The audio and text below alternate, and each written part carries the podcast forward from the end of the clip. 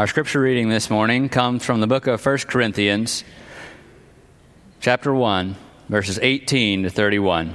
Hear these words For the message about the cross is foolishness to those who are perishing, but for us who are being saved, it is the power of God. For it is written, I will destroy the wisdom of the wise, and the discernment of the discerning I will thwart. Where is the one who is wise? Where is the scribe? Where is the debater of this age? Has not God made foolish the wisdom of the world? For since in the wisdom of God, the world did not know God through wisdom, God decided, through the foolishness of our proclamation, to save those who believe.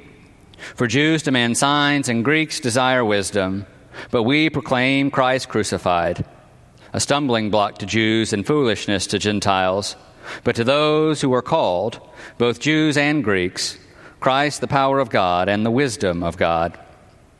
For God's foolishness is wiser than human wisdom, and God's weakness is stronger than human strength. Consider your own call, brothers and sisters. Not many of you who were wise by human standards, not many were powerful, not many were of noble birth. But God chose what is foolishness in this world to shame the wise. God chose what is weak in the world to shame the strong. God chose what is low and despised in the world, things that are not, to reduce to nothing things that are, so that no one might boast in the presence of God. He is the source of your life in Christ Jesus, who became for us wisdom of God, and righteousness and sanctification and redemption, in order that as it is written, that the one who boasts, boast in the Lord. This is the word of God for the people of God. may be seated.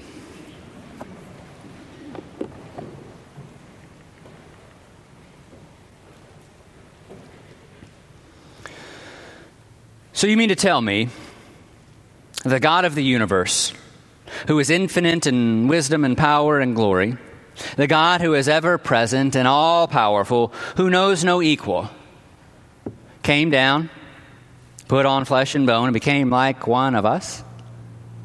That God subjected himself to weakness, knowing that it meant betrayal, beatings, and death as an outcast criminal. What's more, you're going to say that after he was dead and buried three days, that he got up, walked out of a sealed grave better? Than when he went in? And to top it all off, you're going to stand there and tell me that the death and resurrection of this God man not only saved souls of the people he walked with back then, but it saves you and I today, thousands of years later. That the death of Jesus offers you and I eternal life today? Yes, that's right. That's what I believe. This is foolishness. This is an absolute scandal. An all powerful, almighty God would never debase himself to do such things. And why? Why go through all this? Why not just stay in the heavens and fix it from there? Friend, you are right to call it a foolish scandal. For if this turns out to be false, then indeed we should be the most pitied people on earth. But if it is true, if it even might be true, then this is the most glorious news from the beginning of time to the depths of eternity. If it's true, then that means that the glory of God manifested itself among us in the flesh, where we would no longer look upon God's glory through a veil, but that we would see Him face to face. Where we would no longer be called servants that do not know what the Master is up to, but that we would be called friends of the Almighty. Friends who get to share in the mission of God to restore all creation to fullness and glory. If this gospel message is true and the, Christ of cro- uh, the cross of Christ satisfies the wrath of God, that all who call on the name of Jesus shall not die but have everlasting life, then that means that we know not a God of inability or indifference, but that we have indeed been in the presence of Emmanuel. English scholar and theologian N.T. Wright gave a speech at Google in 2015 where he said that at a basic level, news is about something that happens, as a result of which the world is a different place, often in ways people don't expect and sometimes in ways they don't want. He goes on to tell the story about November 2nd, 2003. Do any of you know why this date is important? I didn't either. But here's why. November 2nd, 2003, N.T. Wright is in a hotel room in Atlanta for a conference. And these darn American TVs are not showing the most important thing in the world at this time the finals of the World Cup for rugby, right? Where England is playing Australia in Australia. So, right, he has to phone home to England, and his daughter's telling him, okay, the score is tied 17 all, and it's just gone into overtime. And so he hangs up and he waits patiently, right? He calls back after over, um, when overtime is done, and it turns out that Jonny Wilkinson, the quote, poster boy of English rugby, has done a drop goal, and as a result, the English had won and the Australians had been decimated. And so now here's the dilemma what is an Englishman to do for celebration in a hotel room in Georgia in the middle of the night. It occurs to him that those working likely have no idea that the Rugby World Cup has just taken place or even care. I mean, we're in America, right? So he waits for people to come down uh, for the conference, right, in the morning. Surely somebody at the conference would have known that there was a game on. And finally, someone does come down to the conference room and they knew about the match. It was an Australian. So, as N.T. Wright says, he has this good news that he wants to tell everybody, but it's foolishness to the Americans, it's scandalous to the Australians, but to those of us who believed, it made us happy all year. Okay, they chuckled when he did it, but all right, never mind. And so he closes the story by saying that one of the effects of this game was that hundreds of thousands of English boys and even hundreds of English girls wanted to be Jonny Wilkinson when they grew up, and they'd be practicing drop goals in the schoolyard all year. I still don't know what a drop goal is, but if you're a rugby fan, you can tell me after. News is about something that happens, the results of which the world is a different place. See, the Corinthian philosophers, they used to sit around and concern themselves in the abstract and the theoretical. They would use their rhetoric and their arguments as a means to their own end. So, what does that mean? Well, it's like winning the academic debate about how to do something without actually putting it into practice in real life. It was innovation without application. See, something must first be implemented before it can be imitated. So, why does God come down? instead of accomplishing salvation from his heavenly throne? Because when love is on the line, there is no choice but present action. When your mission is to save the ones you love and to restore the fractured relationship with the entirety of your creation, salvation does not come abstractly. Salvation comes down and walks among us. Restoration requires relationship. Relationship requires presence. And so divine restoration is going to require divine presence. God doesn't stay in the heavens. That's too abstract. God is real. God is alive. God is active. So God puts feet to the good news and He walks among us so that the world might be a different place. He looked like us, He smelled like us, he laughed and he cried like us, but he didn't love like us. Through the person and work of Jesus Christ, God taught us to love like him. A love that lays down his life for his brothers and sisters. Jesus calls his disciples to follow me, and then he walks his way to the cross. And so, as disciples of Jesus, we are called to come and die to lay down our lives for one another. But as we identify with Christ in his death, we are likewise identifying with Christ in his resurrection.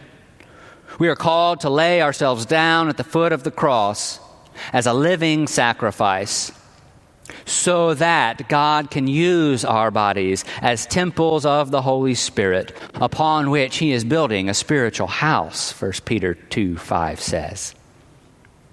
We come to the cross laying down everything we have and everything we are as a means by which we meet the risen Christ and we leave empowered to finish the task that has been set before us, taking the gospel to the ends of the earth. I don't tell anybody I told you this. I'm going to let you in on a little secret. It's 2023. The ends of the earth aren't really that far away anymore. Right? I have a supercomputer in my pocket. It's going to connect me to the other side of the world in ways we couldn't have dreamt about even 30 years ago. The secret is the nations have come to you. And so here's the rub if we're going to reach the nations with the gospel, we're going to have to back up just a second and realize how absurd this story really is. You've heard it your whole lives. At least part of you believes it's true, or you wouldn't be in this room right now. You, you would have turned the channel uh, if you're on TV. But this is increasingly not the case for a majority of the people today. And the most common knowledge out there today, aside from no knowledge at all, is a gross misunderstanding and uh, misrepresentation of the love and grace of God. There's a generation that has come up unchurched and I don't mean that in a, in a bad way. I don't want to disparage them in any way. This is a wonderful generation with a lot to offer. But there is a generational gap between the church you grew up in and the church they never attended. But what's fascinating about this generation, that even with all the confusion and the misinformation and the past sins of the church that drove people away, this new generation is fascinated by religion and spirituality. The willingness of people today to talk about religion and spirituality is open, fertile soil that we haven't seen in a long time. But because Christianity seems to be just another religion and a whole host of spiritual options, people are tempted to take the scandalous message of the cross, lump it in with the false gospel they've been given, or lump it in with all the other religions of the world. And so that tempts us in the church to not be so scandalous with our message. We water it down to unicorns and rainbows and self help talks in the place of the Sunday morning sermon. And in doing so, we trade the lifeblood of Christ for pink lemonade. We don't want to offend anybody. If Jesus becomes offensive, then people will leave the church. But that word stumbling block in verse 23, it doesn't mean something that someone just trips on, right? It's better translated as something that grossly offends. Did you catch the adjective there? It is. No, something, that, something that grossly offends. That's saying something. It's translated as something that is scandalous. We like to sit around and scratch our heads about the decline of the church and figure out what happened. Is it possible that we went too long assuming that everybody believed the gospel?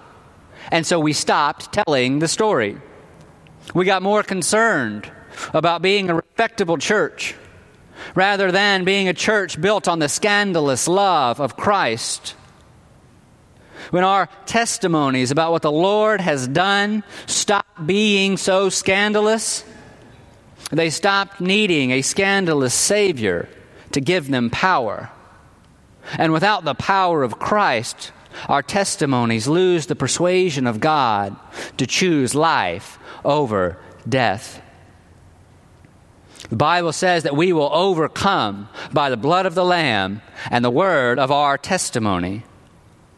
We already have the blood of the Lamb. That part's done. It's complete. It needs nothing more to fulfill its duty. What the world seems to be missing is our testimony.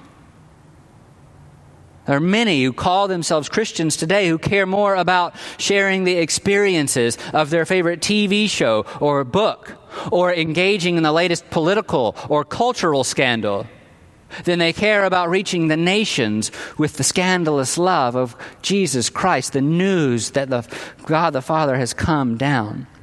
But nothing affects our lives more than the death and resurrection of Jesus Christ. There is no greater life altering power that is going to transform this world than the love and grace of God come down in human form. And there is no other name in heaven or on earth by which we must be saved.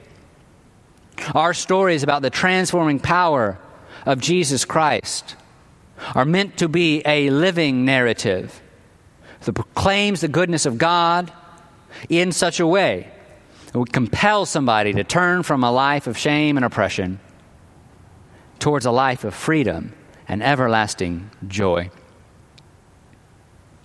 Now, don't hear what I'm not saying, right? Don't go be offensive just to be offensive. And just because somebody's offended by your message doesn't mean that you shared the gospel and that God is pleased. Oh, I'm a Christian. Somebody rejected me. I'm being persecuted. No, you just might be being a jerk. Right?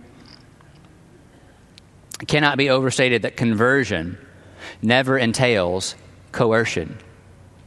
Our sharing the faith as a means of coercion directly undercuts the love and the grace and the mercy of God Coercion contradicts the power and the goodness of God.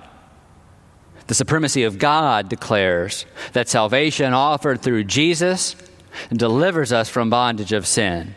And it's the Holy Spirit who is the one who converts the hearts and, of men and women by revealing to them that they are children of God saved by faith.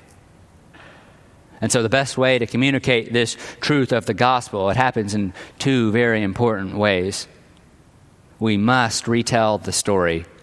Did you hear what happened? And then we must live transformed lives. As ambassadors of the gospel who live on this side of the cross, you and I must walk with people like Christ walks with us. Be patient, humble, and loving but also be ready to give an account for your faith, a reason for the hope that you have found in Christ above all others. If the cross is not an incident isolated to the first century, but it spans across the totality of human existence, then neither is our faith simply an individual assertion of belief between us and God. You and I are not saved as the final ending point of God's good work.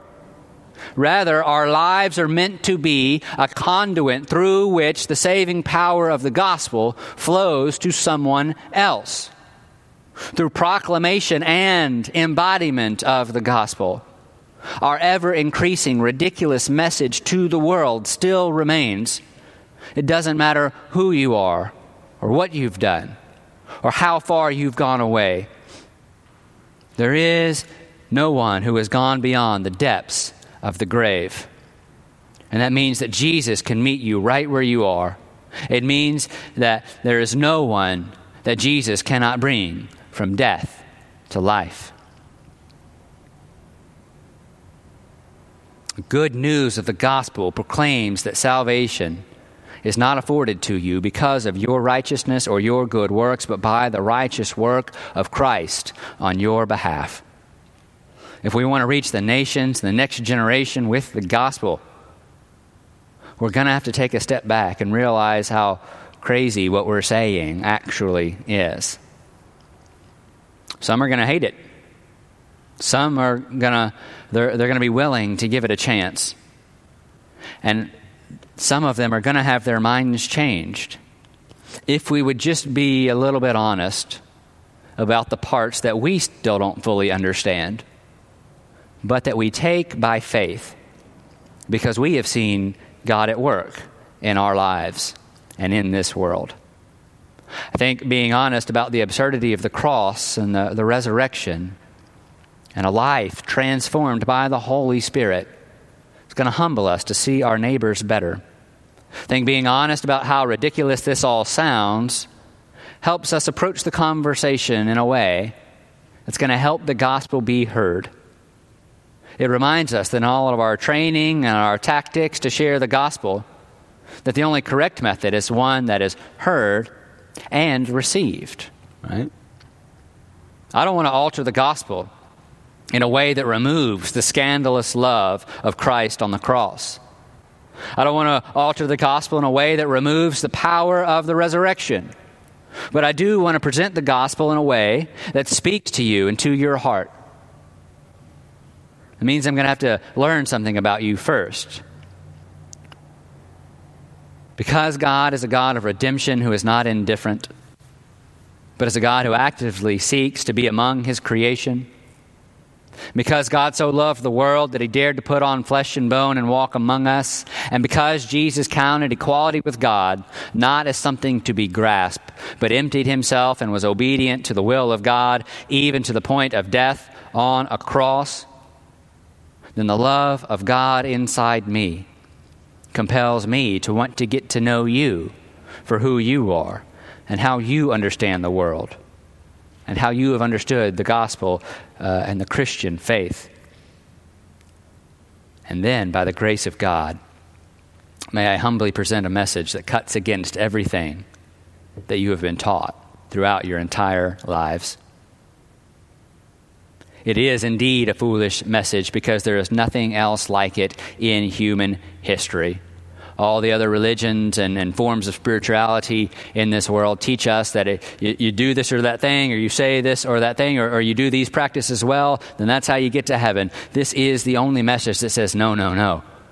Heaven has come down to you, and there's nothing you needed to do to earn that the world is going to push back on the gospel of Jesus Christ as exclusive and arrogant and bombastic. So don't be impatient with them as, as they grow angry uh, in their indifference. But Jesus is introducing a truth that the world has never seen. We don't come to God, it is God who first came to us. Don't be surprised when people call you fools, reject your practices, or slander your good name. Don't be dissuaded by the defamation and the indifference. Stand firm in the faith. Preach truth. Teach Christ crucified for our sins. And live as people of the resurrection. The cross of Christ reminds us that the life and ministry of Jesus was scandalous.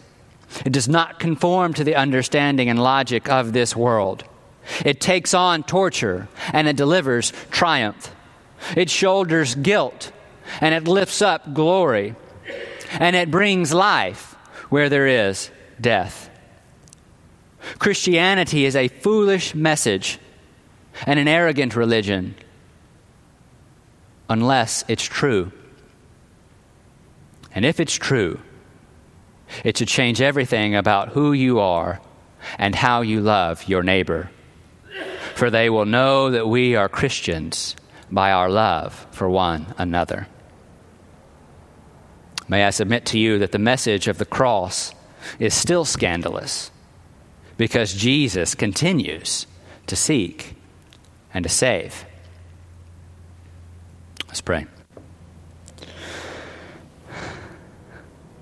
Father God, with the truth of your word in our hearts and on our minds, we ask that you would give us boldness to go forth from this place